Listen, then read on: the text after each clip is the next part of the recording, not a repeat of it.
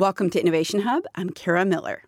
Some people by age 13 have found the thing that will become their lasting passion. Others haven't.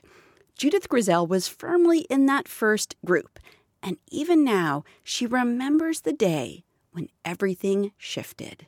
At 13, I drank a ton of alcohol and I absolutely loved it. It was a profound, life changing experience. Grisel would ultimately become a scholar, a scientist, a professor, an author. But she didn't know that on that crucial day when she was 13. And for the next 10 years, she says, she didn't turn down a single mind altering substance. So every chance I had, I, I took a drug. But at the same time, I got more and more in denial of my the consequences of taking those drugs. So it's a really strange mental illness where you collude in your own death ultimately you know? So i'm participating. I think it's hard i think for some people to view this as a disease because with most diseases you're sort of an innocent victim. I mean you're just living your life and you find a lump in your breast or something and you don't know how it got there. But here i was you know doing whatever i could do to get as much as i could being infatuated can sometimes be wonderful but for Grisel, it cost her pretty much everything money, relationships, school. And I fortunately, at 23, ended up in treatment, kind of, you know, not realizing what I was in for. And with a few weeks not having anything in me, I realized, wow, my life looks so different from the way I dreamed it would be, say, when I was eight or nine or 12, before I had picked up.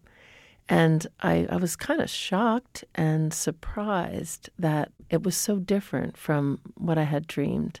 What would happen next is such a strange bookend to what happened early on, it's hard to believe. But Judith Grisel went from being a girl who was lost in addiction to a woman who insisted on understanding how that addiction had taken control of her. She got a PhD and published academic papers.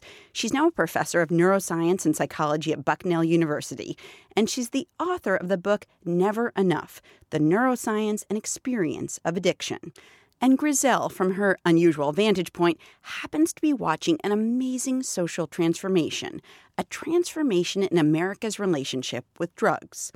Consider this in the year 2000, which wasn't all that long ago, 20,000 people died from drug overdoses. In 2017, the number of overdose deaths had more than tripled to 70,000.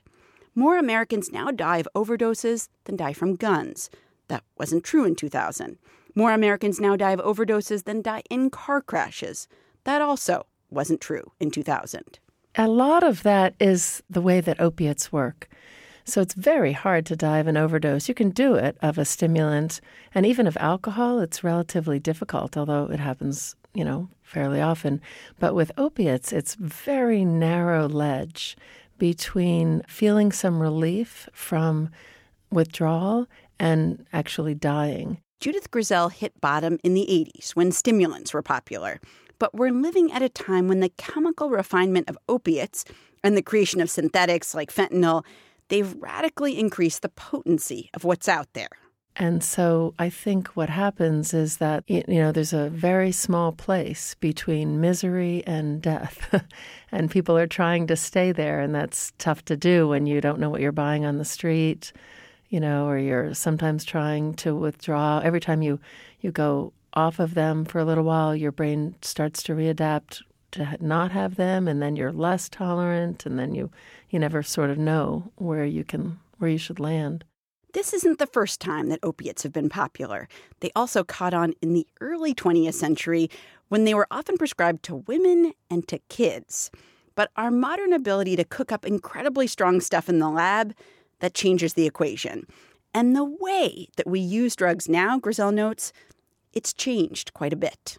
So it looks to me anyway, that people, although we've used since the beginning of time, we tended to do it in community settings where there was some ritual around it, like passing the peace pipe or the bowl or the drink, the kava bowl or something. And so it was a part of a community thing. And then there were certain constraints around using that way. I think what's new in at least probably the industrial age and beyond is using in isolation, having access to very high concentrations that you could sort of deliver on demand. You know, you didn't have to wait for it to come to you. You could buy whatever, you know, grain alcohol for that matter. So I think that it's both a change in us um, combined with a natural drive and better access to higher potency drugs. In your research, do you feel like communities and cultures across time and place have always used drugs or like mind altering substances and that that's just kind of like you know a piece of who we are i do think so from what we see and anthropologists and uh, sociologists and people who study humans since the beginning of time notice is that everybody who had access to some mind altering chemical has used it. I guess the the sort of funny quote is that the Inuit had the misfortune of being unable to grow anything, and so they weren't able to modify their experience with drugs. But as far as we know, every other culture has been using drugs purposely. And it's not only humans, it's all kinds of animals, mammals, birds will go after fermenting berries. Insects will really? take chemicals. Yeah, one of my favorite insect stories is about a um, species of ant in South America, I think, where they devote part of their colony to raising some kind of beetle. And this beetle, you know, makes them not able to make so many ants. And also, you know, they have to feed the beetles and take care of them and keep them clean. But the beetles grow some interesting fungus, I guess, on the back of their little beetle legs, you know, where the little hairy legs are. Mm. And in that hair grows some fungus that the ants harvest occasionally together. It seems like a community effort. And then the ants all eat the fungus and then they get really slow. And it seems there's no nutritional value in the fungus. It's costing them time and effort, mm. but they seem to enjoy that occasional holiday.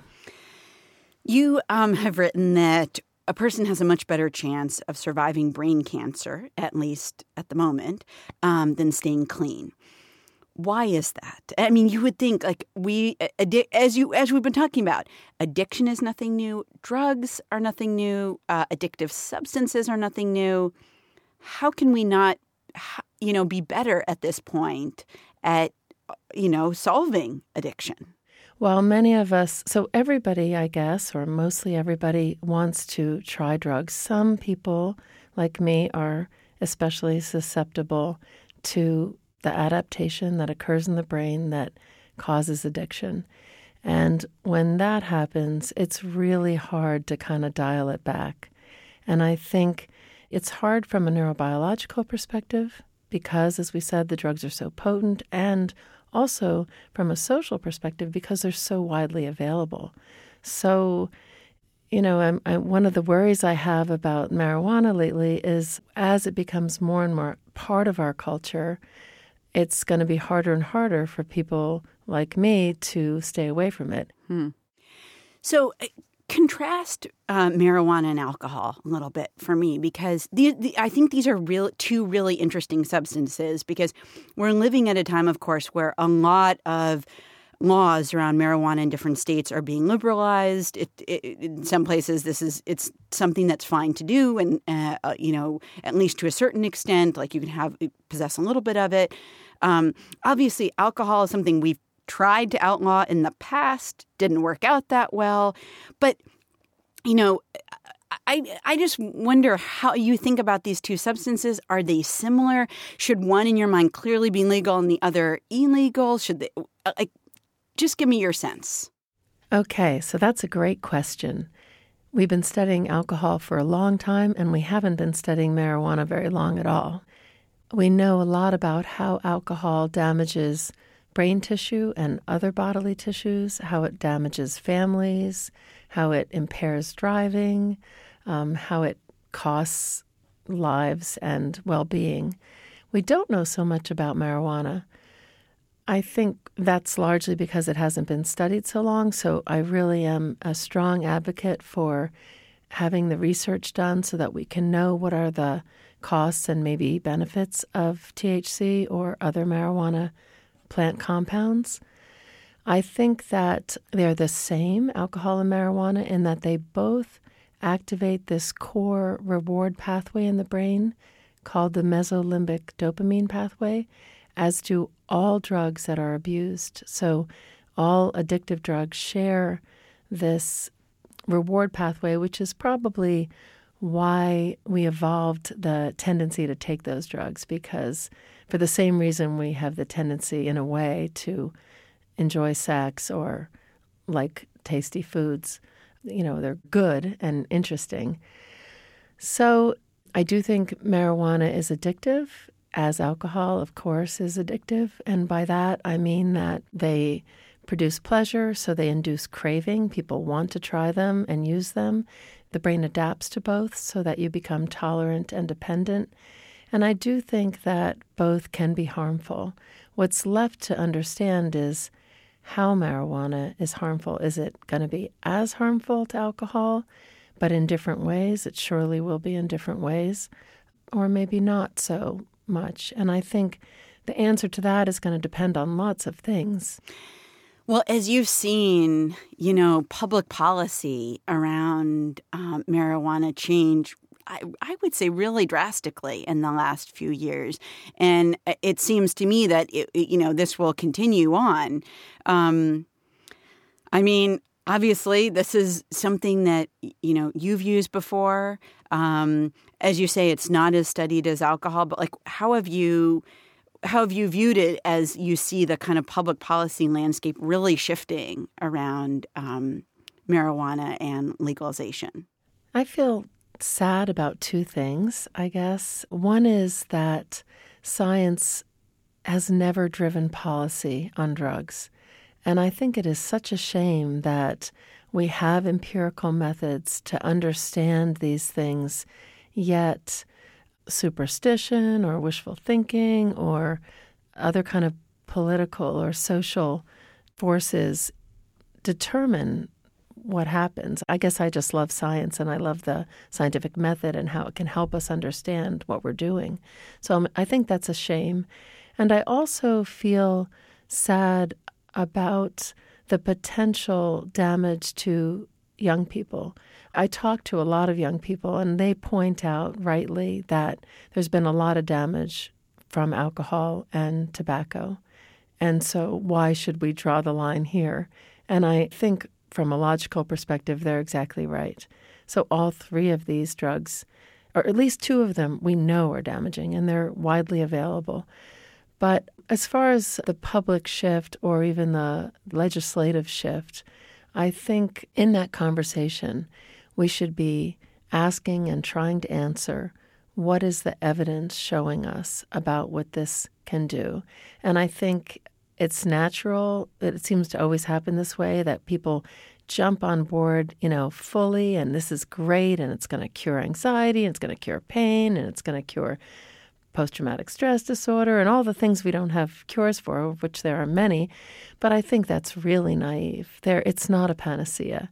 It may be good for some things. It may be that THC is good for some things. It seems like cannabidiol, the non psychoactive component, is definitely good for at least one thing, which is childhood seizures that are really devastating.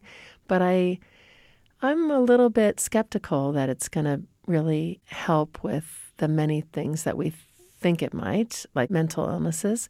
And I do think it's more likely that it's going to exacerbate some of those problems, as we've seen recently with psychosis.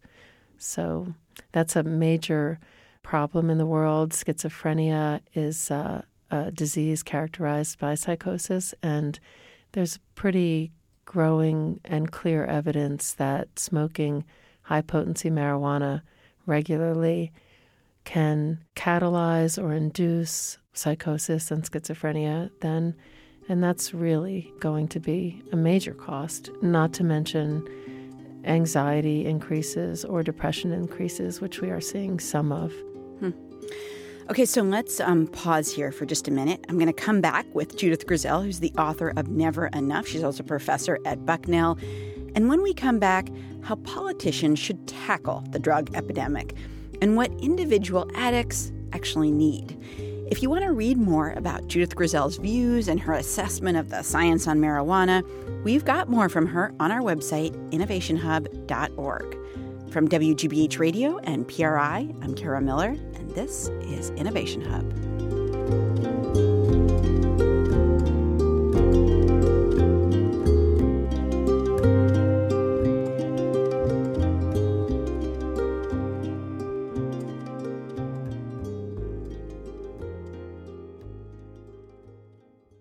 When Judith Grisel ended up in rehab in her early 20s after 10 years of drinking and taking drugs, she had a hard time dealing with what her life had become.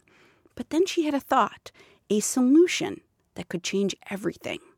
It's funny how it came to me. Well, Judy, diseases can be cured. Maybe you can fix this. And honestly, it was only about my own selfish interests. I did not want to think. I was 23 that I had another 30 or 40 years of life. At that time, it seemed like plenty, where I wasn't going to be able to pick up anything. And so I thought, I'll, I'll solve it and then I'll be able to use. So that was the plan. She'd become a scientist, cure her addiction, and be able to use drugs again. And parts of it really worked out. I took all my addictive, compulsive energy and put it into making note cards and reading the textbook and getting into graduate school. It's kind of, you know, school's a good thing for people like me. It was new every day. Grisel is now a behavioral neuroscientist at Bucknell University. And the addictive part of her personality, she says, it goes back about as far as she can remember. I think my first drug may have been reading. So I had a desire to escape my experience that was present before I drank alcohol. And I can remember I would come home from school. I could read probably upside down. I could read in a car. I'm still this way. I could read walking because it was a way for me to get out of my own head. And you know, I my life wasn't so bad. I don't know why I felt that need to escape my experience, but I think I just found it painful. And to treat that pain, Grisel soon started doing more than reading. So I can remember thinking, you know, well, I have an exam or I have a funeral to go to or I've got some place, you know, a plane to catch. And I would be not able to stop drinking from the night before and not show up.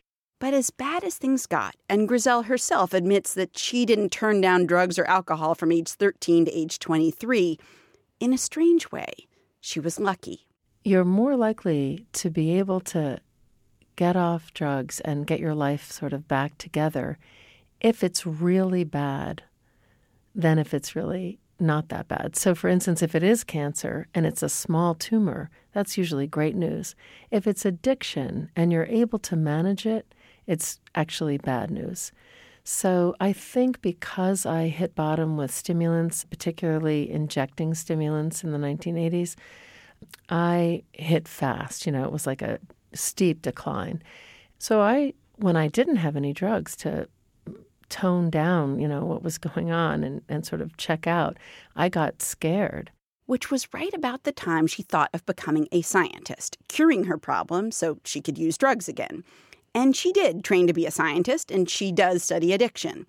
But when it came to a cure, she began to realize the problem was a lot thornier than she'd anticipated it dawned on me probably honestly about seven years in like holy cow this is so complicated. The brain is you know more complicated than the universe. So at that point i actually had a little crisis because i felt like you know i'm very good when i have a goal either a bag of cocaine or a dissertation or you know tenure or something like that.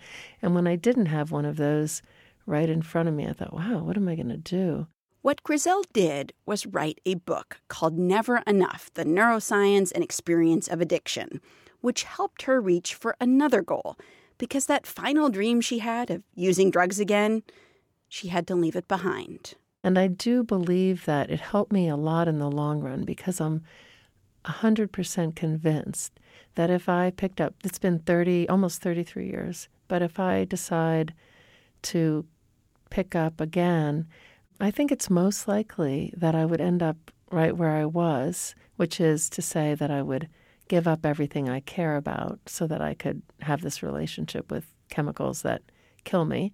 So, with this unique perspective, understanding the mind of an addict because it was her mind, and understanding the mind of an addict because she studies the brain, Grisel has been watching a nation wrestling with an increasingly serious drug problem. A nation where overdose deaths have more than tripled since 2000, where legions of people are trying to get into rehab and stay off drugs, and where politicians want to figure out how you address the problem. Grisel says we're mostly dealing with it in the wrong way. Politicians often identify the wrong causes, and addressing those isn't going to get you anywhere. The availability of drugs is only a piece of the puzzle. A real solution would mean giving people alternatives. People like me are goal oriented. I think that's why we can give up anything just for, you know, another bump. But I also think that if we have goals and opportunities that might help us to put those in place of drugs and alcohol. And so, in a way, I think that having hope and for something new is really important. And it might be that the increase incidence of addiction reflects an increase incidence of despair or loss of hope. I also feel that, as I said, I was a novelty seeker, and that is one of the personality, you know, genetically mediated inborn tendencies that predicts substance use disorders. In my little small town, I got novelty by smoking weed and trying strange things. But I think if there were other ways to do that safely, then it might be that people like me could channel that tendency into something that was not only beneficial for them, but beneficial for the world. So I think I make a good explorer, I make a good scientist, and I made a great addict. So mm. those things maybe go together. And, and it's possible that for young people, opportunities for stepping outside the margins a little bit that were safe. When I say safe, I don't mean too safe. I just mean not addiction, not car crashes, but something else, travel or some kind of innovation or artistic endeavors, creative endeavors. Those things are kind of on the edge, and I think those could be helpful. A final question about about you know solutions. Um, I, will uh, I want to read a quote from your book, which is um, the solution is not to be found on the supply side, but rather depends on a change in demand, and that's likely to be an inside job. That speaks to what you were just talking about, but I think an awful lot of people think, um, and politicians talk about, the notion that this is indeed a supply side problem. Like you put drugs out there, and that it's in and of itself is the problem talk about that a little bit. And again, like if you were a scientist called in to advise somebody who was maybe more in a political capacity, but you were just the person on the science side and on the side of like, yes, I've experienced addiction and what it's like and how people think. Um, how would you counsel them about this idea that the supply is the problem? Well, I have a great thing in my favor, which is that it hasn't worked. You know, if you look at the data and our efforts over the last 50 years to regulate and control drug access, it's been an unbelievable failure. So I guess you know the evidence is definitely uh, suggests that trying to control supply is not going to work. But even more than that, our ability to make new chemicals and to make very potent chemicals that are much more easy to traffic because they're in such small quantities, you know, so potent, is has increased. So as we get fancier guns and surveillance and all of that, we also get more clever. And that I can tell you from my own personal experience, y- you could not have stopped me. I hmm. was going to find a way. And hmm. it didn't matter what it cost or what I had to do. And that is not just me. That's why we have such a problem. If it was simple to just, you know, just say no, then people would not do it. So I think that both it hasn't worked And we're getting better and better at finding ways to manipulate it. You know, it might even be the case that in a few years we don't need any chemicals. We can do it directly with electricity. I don't know. But it's not out of the realm of possibility. So then I, I think that we have to look at that drive and see that it's a normal, natural drive that probably in some ways enhances our fitness, but in other ways really detracts from it. And I guess I feel personally that taking a good, honest look at myself and seeing how I was colluding in my own death and hurting a lot of people on the way, I sort of had to take that responsibility. And I don't think that's easy at all. I think it would be lovely if someone were to say, Oh, you know, you're doing this, but here, let me fix it for you.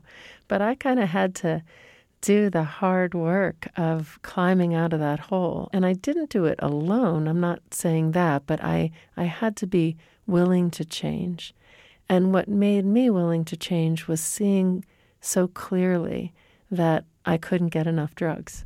I feel like you're saying, you know, you have to address people's lives. Uh, you know, getting more night vision goggles so you can see, you know, where drugs are coming over the Canadian or Mexican border at night or whatever. Like that's not really probably the solution. No, we'll make them in our bathtub. You know, you don't. They don't have to come from anyplace else. We we know how to do it here too, and there will be ways. It's a waste of, I think, good resources that would be better spent on education. And the education is that the brain adapts to any drug that you take regularly by producing the exact opposite effect of that drug. Therefore, you can't get enough to get high or to escape with time.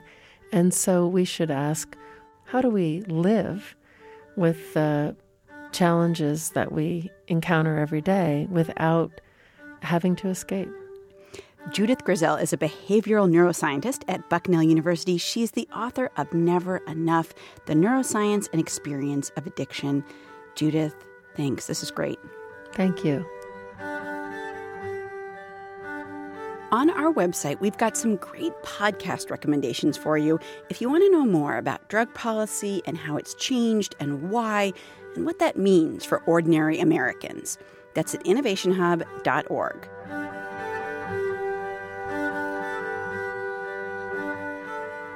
Thanks to the people who helped put together this show senior producer Elizabeth Ross, producer Marc Sollinger, associate producer Asil Kibbe, and engineer Doug Sugarts. We also had production help from Nadia Lewis. And this week, we bid farewell to our fantastic intern, Hannah Ubeli, who, fortunately for us, isn't going too far. From WGBH Radio and PRI, I'm Kara Miller, and this is Innovation Hub. PRI, Public Radio International.